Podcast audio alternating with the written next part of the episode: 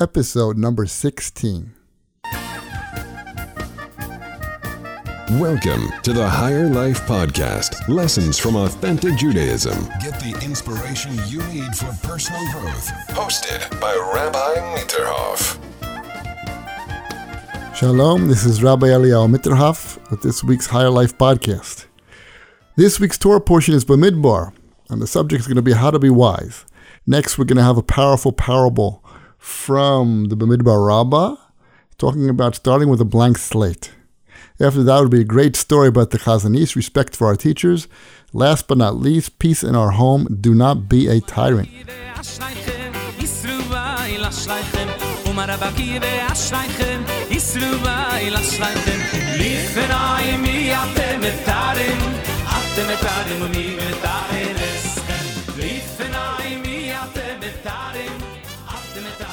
This week's Parsha Bamidbar starts out with a midrash. The Midrash Rabbah says like this.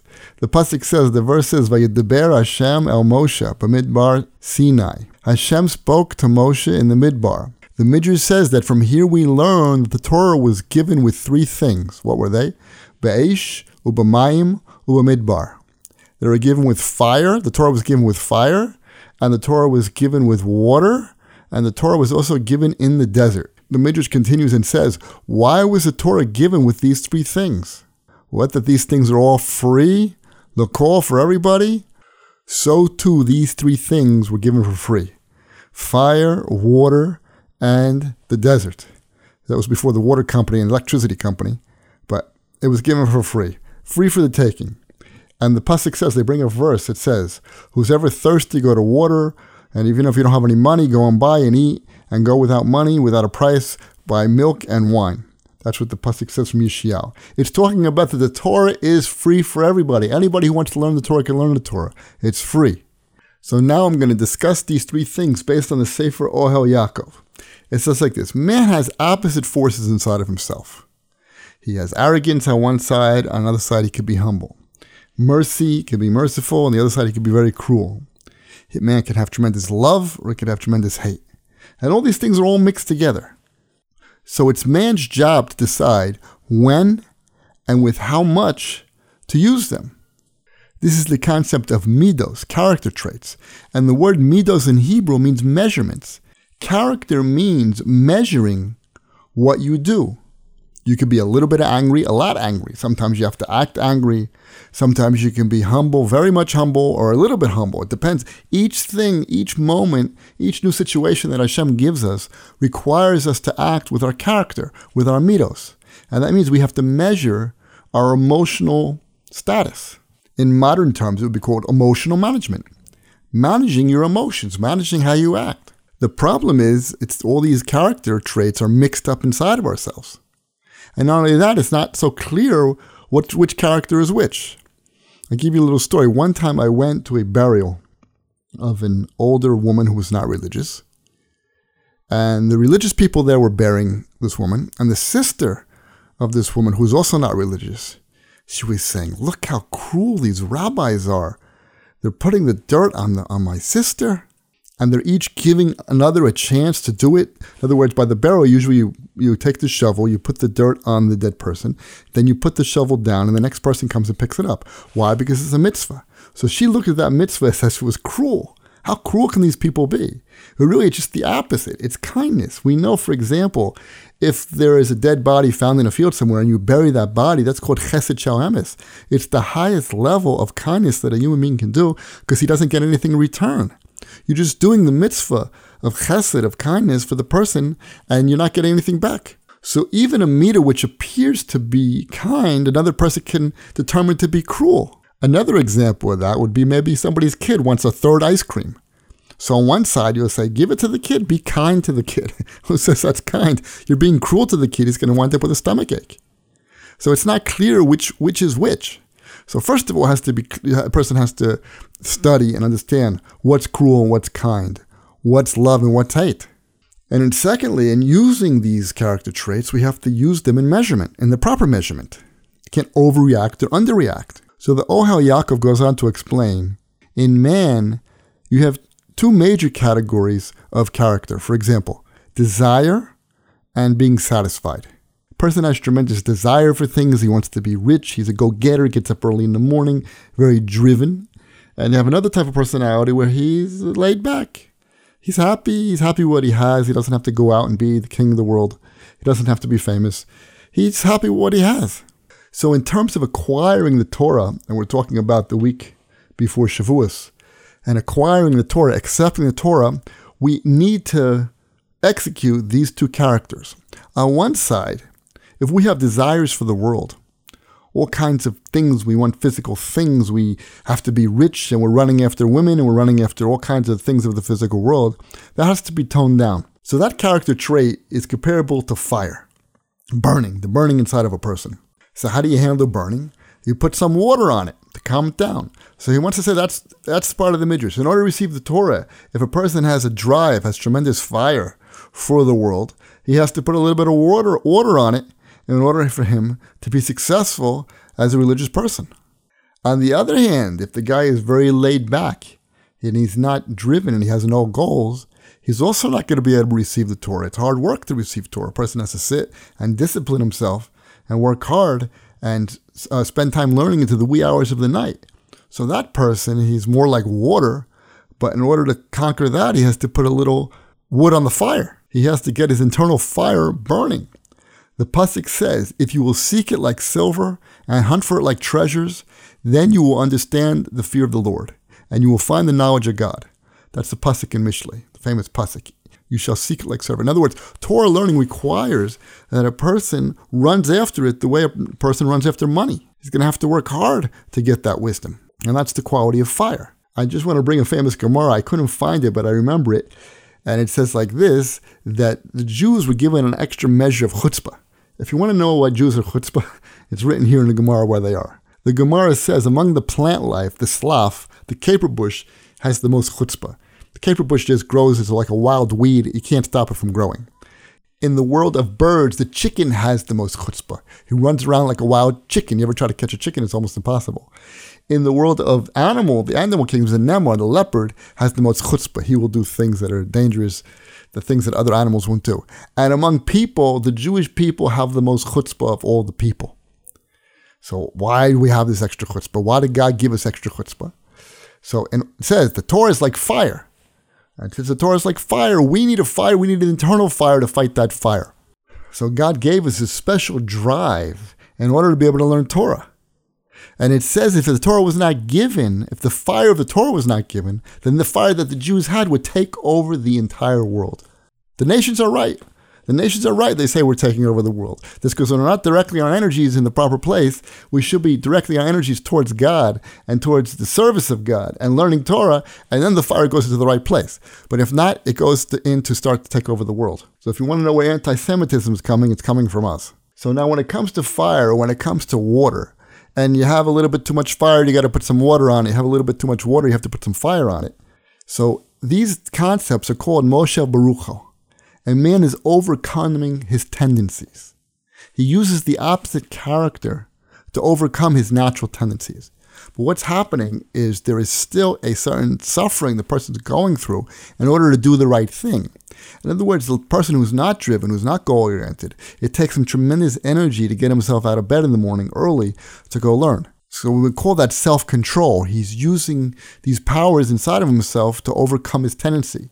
On the other hand, if a person has tremendous drive, but he's using it in the wrong direction, he's running after the wrong things, he will also need to water it down, but, he's going to suffer having his self control.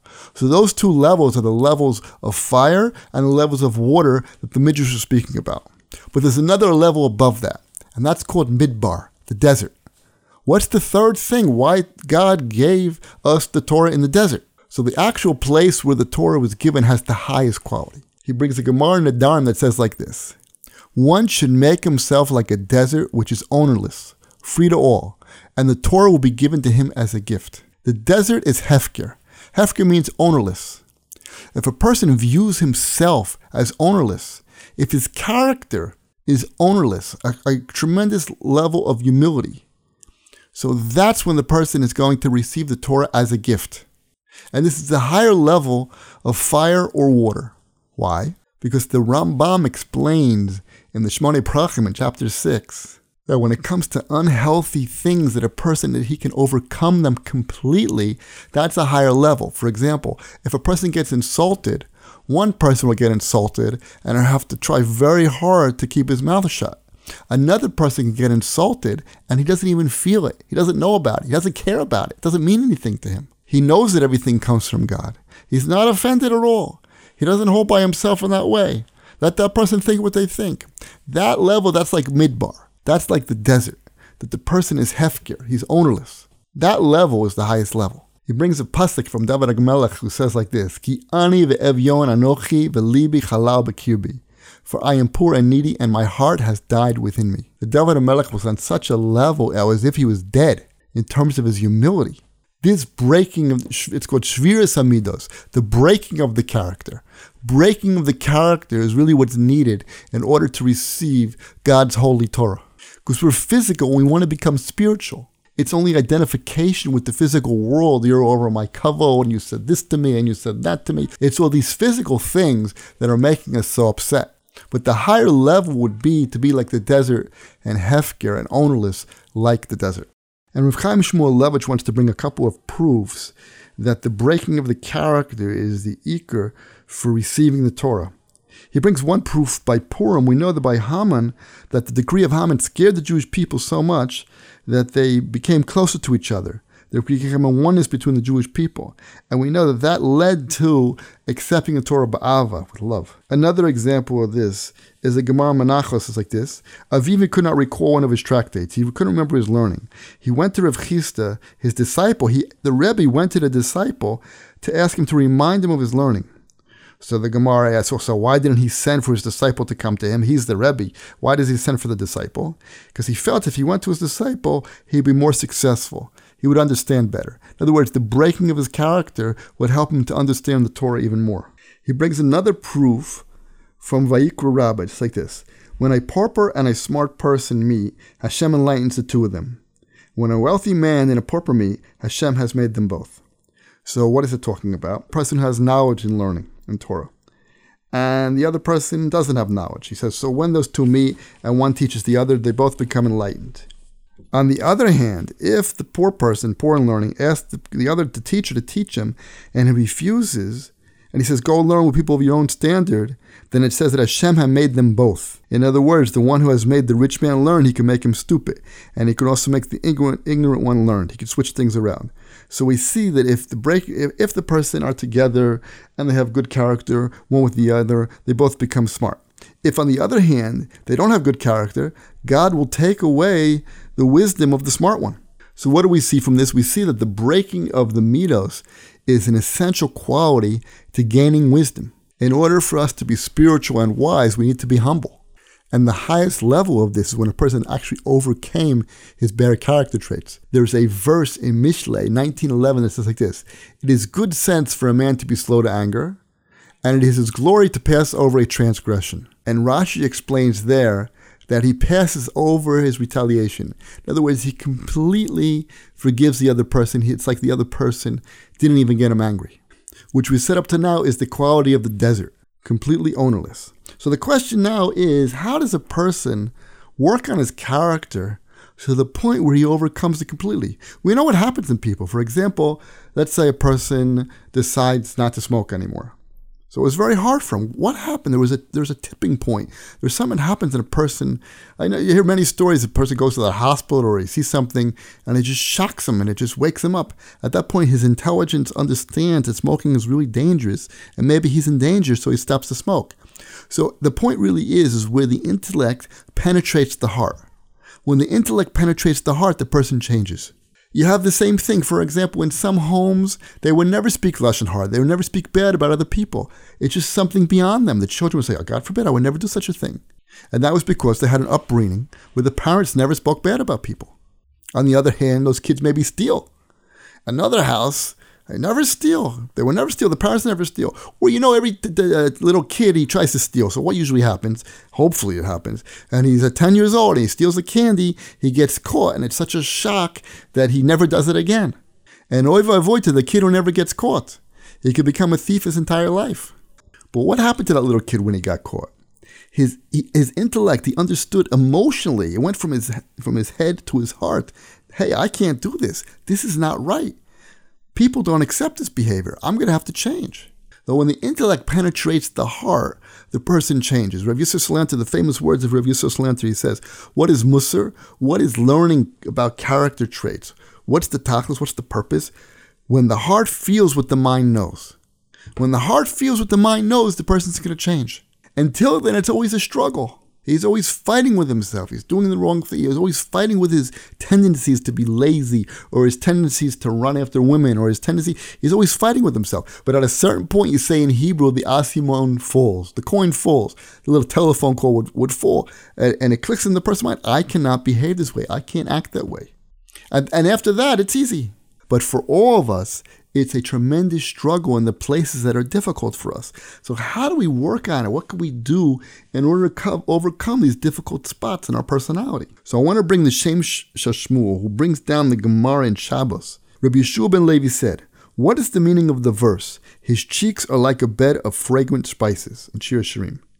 So the Gemara says, with each one of the Ten Commandments that God spoke, the whole world was filled with fragrant spices. Words, when the Jews heard the Ten Commandments at Sinai, the world started to get filled up with incense and spices, unbelievable spiritual smells coming into the world.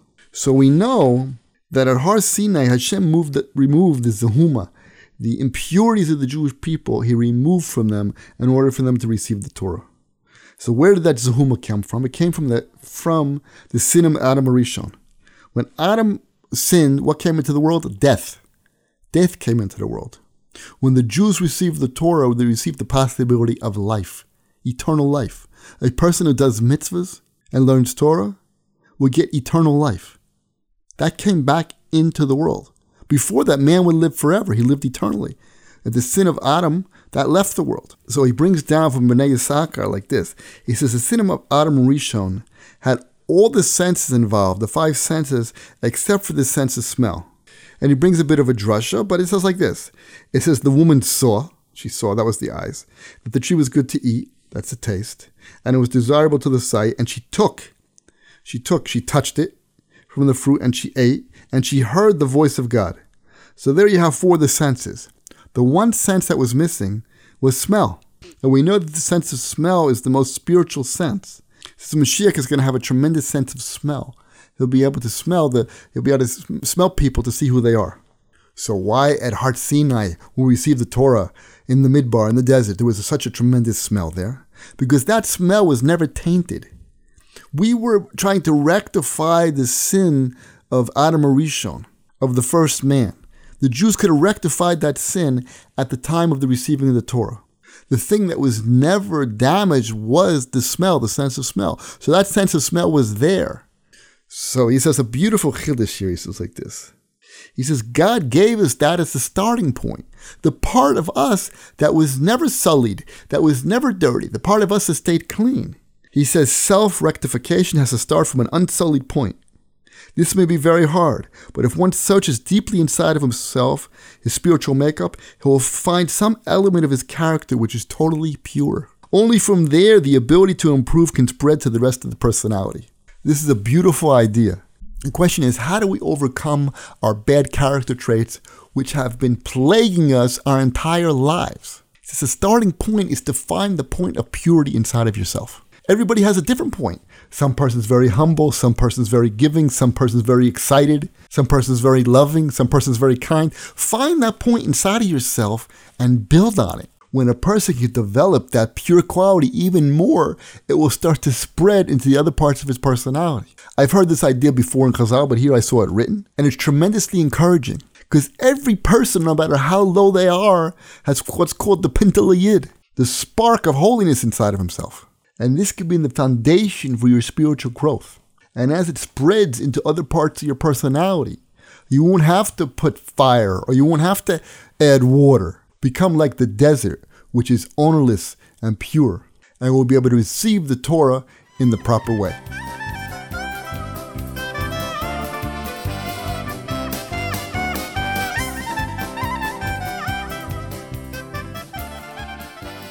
In this week's powerful parable, I want to bring a Midrash Rabbah that says like this. Another quality that's connected with making ourselves like a desert to be able to receive the Torah is this idea that the desert is completely empty. You go into a desert, there's nothing there. So too, a person's intellect has to be desert like, free of foreign elements, in order for the Torah to go in. And for order us to appreciate and to hear the Torah, we have to clean our minds out of all the nonsense that we've been given up till now. So the Midrash has a beautiful parable for this. He says like this A king conquered a new country. This new king comes in, he wants to take over the entire country, and he wants his law to be implemented. So therefore, he's going to go and visit the different towns that he overcame to see the people. So he goes to this one big city and he's expecting a cheering crowd to come out. Nobody shows up. I did a little research. What happened? Why why nobody came? He says, now this city, listen, had a lot of rich people in it, and they were scared that, that the king is going to tax them, so they all they don't want to show up, or they were also dishonest in their dealings, and they're scared of the king. Maybe he's going to punish them. He says, okay, fine, I'll go to another city. Goes to another city, big city. He's waiting for the people to come out to have the big entourage that the king is coming. Nobody shows up. King says, "This is bizarre. I don't know what's going on." So he thinks to himself, "You know what I'm going to do? I'm going to I'm going to do a little research here. I'm going to go to another city where I know the people are a little bit more desolate, a little bit poor people, common people. I'll go to that city. There I'll get the proper welcome." So the king goes there. They're rejoicing. Everybody's singing. They have hope for the future. They know that the king's going to rebuild their city, their wrecked homes, and their farms, whatever happened during the war, and they're all very happy. So the Midrash says similarly, Hashem, God wanted to give the Torah at the Red Sea. He said, but what happened is the sea ran away. Why? Because we know there was an idol worship from the Egyptians. It says Baal Tzephon was there on the side of the Egyptian side of the sea. There was idol worship, so that the, the, the sea didn't want to be around when God came around. So God said, you know what? Maybe I'll give the Torah on the mountains. So it says now, the Pasuk says the mountains skipped away like rams. And why is that? Because we know if you go to any of these countries, when Italy, I was in Italy, you go up the top of a mountain, there is a uh, idol worship. There's a statue up there. So they don't want to be around the mountains. When They don't want to be around when God came. So finally he said, you know what? I'm going to give the Torah in the midbar. And in the midbar received the Torah without fear or shame, for it was totally bare, unblemished by any stain of idol worship. And that's why God chose the desert. What do we learn from this? We learn in order to receive the Torah, we need to be like a midbar in a different aspect, which is our mind needs to be clean. We have to appreciate what the Torah has to offer. We don't think we're filled up with all of our philosophies and all of our politics and all of our ideas, what's right and what's wrong. There's no way we're going to be able to receive the Torah to hear what it has to say. It's time for Great Stories About Great Rabbis. I want to tell a great story about the Chazon Ish. Chazon Ish was the Gadol Hador of the generation before, the leader of the Torah generation. And he said like this You always have to have the proper reverence when referring to Torah teachers and their writing, including those of even recent generations. He says, he quote, quote, he says like this It is incumbent upon us to exercise caution when being critical of our teachers' opinions. You're always able to express your opinion in an honorable way when attempting to refute the proof for what's being said. But a person should only take pleasure from the intellectual side of what's being said. Another side, let's see, has a good kasha, difficulty with what that rabbi said. So he can get pleasure in the difficulty, but God forbid he should get pleasure from putting that rabbi down. He said he was very dismayed. One time he read a, a, a book that said that the Magen Avram was lacking substance. He says, Chas v'shalom, God forbid, the Chazon Ish wrote. The Magen's Avram words are clear and forthright. In other words, none of our great rabbis said anything stam. There was a tremendous amount of thought that went into what was being written. Anybody who came into the Torah world that we read his books means he was a tremendous person. Person has to give a lot, a lot of honor to that person and respect when reading his words. Ah, you don't understand it. So the Chazal says, if the Torah is rake, it's your emptiness. If you don't understand something in the Torah, what the rabbis are saying, it means you're empty you better check yourself out and realize and think why he was saying it, why that person, why that rabbi said that way. You have to think deeper into it, not disrespect it. He said, the Mogen Avram, he was our teacher, and we're all his disciples. Praiseworthy are those who truly merit being counted among his, among his disciples. You see from here that Torah learning requires the proper respect. Learn to give, love, and communicate. This is Peace in Your Home. I now want to bring another commandment of marriage. It seems like there's more than 10 commandments here. There's a lot of them. But so this one is also from Rav Avigdor Miller. It says, do not be a tyrant. It says this, this commandment is frequently disobeyed. For example, let's say a woman works. We know, according to the Gemara, if a woman works, the money belongs to her husband. For example, the husband takes responsibility for the house, he gives food, share kusus falana, really, so that money that she works really belongs to him. But he says we don't go according to the halach when it comes to these things. A man has to loosen up a little bit. He has to know that the money that the woman worked hard for, she has to have some say in that money. You have to give her a little bit of leeway. But another case of a man not trusting his wife's shopping ability, God forbid. He just refused to, he, he was scared to let his wife go out and shop. Didn't trust her. Said she was the only among her friends who was not allowed to shop. Her husband's a tyrant. You're a tyrant. What do you care about the few dollars a week, that the difference that she's going to spend? Let the woman, that's called being a tyrant. It's going to ruin your marriage. It's arrogant. A man doesn't marry to make his wife into a slave. On the other hand, sometimes you have women that are also tyrants, a little bit too domineering. He said he spoke to somebody, he says, everything, the guy comes and says, everything I do is because I'm afraid of my wife. So his wife happened to call him and ask him, says, I want to separate from my husband. I want to find what's going on. I think he's cheating on me. He says, he says, I'll tell you what's going on. He's afraid of you. And you have to change your ways. If you want to become close with him, you have to act sincerely and stop being a bossy tyrant. Usually the man is a tyrant, but sometimes a, wife could be a tyrant when it comes to details. And he concludes like this The husband is the captain and the wife is the first mate. But a captain who tramples on the first mate is asking for mutiny. It's true the husband runs the house, but if he bosses his wife around too much, you're going to wind up with a case of mutiny. I'll just end this off with a joke about being a tyrant. It says one time, the joke goes that when people get to the, when men get to the next world, there's two lines. There's one line of the men who were henpecked, and there was one line of the men who were really men. So we it gets to the heaven, get to heaven. And you see all the men lined up in the line that they were henpecked, that their wife was driving them crazy their whole lives. And there's another guy in the in the line of the real men, the people who are not henpecked by their wives. So one guy in the line with all the henpecked wives, he says, "I got to go speak to this guy. I want to find out what happened here." He gets to the guy. He says, "How did you do it? I don't understand. How did you? Why are you standing in this line?" He says, "Oh, my wife told me to stand here." Okay, that's it for this week's podcast. I hope you enjoyed it. Please share it. Please comment. Sign up for the email list. I hope you enjoyed it. And please have a great Shabbos and a great Shavuos, Kabbalas HaTorah. We're coming to Shavuos soon, the time to accept the Torah. So everyone should have a great Shavuos also. Thank you for listening. Your voicemail could be featured on the Higher Life podcast. Just visit rabbimitterhoff.com to ask questions or leave comments.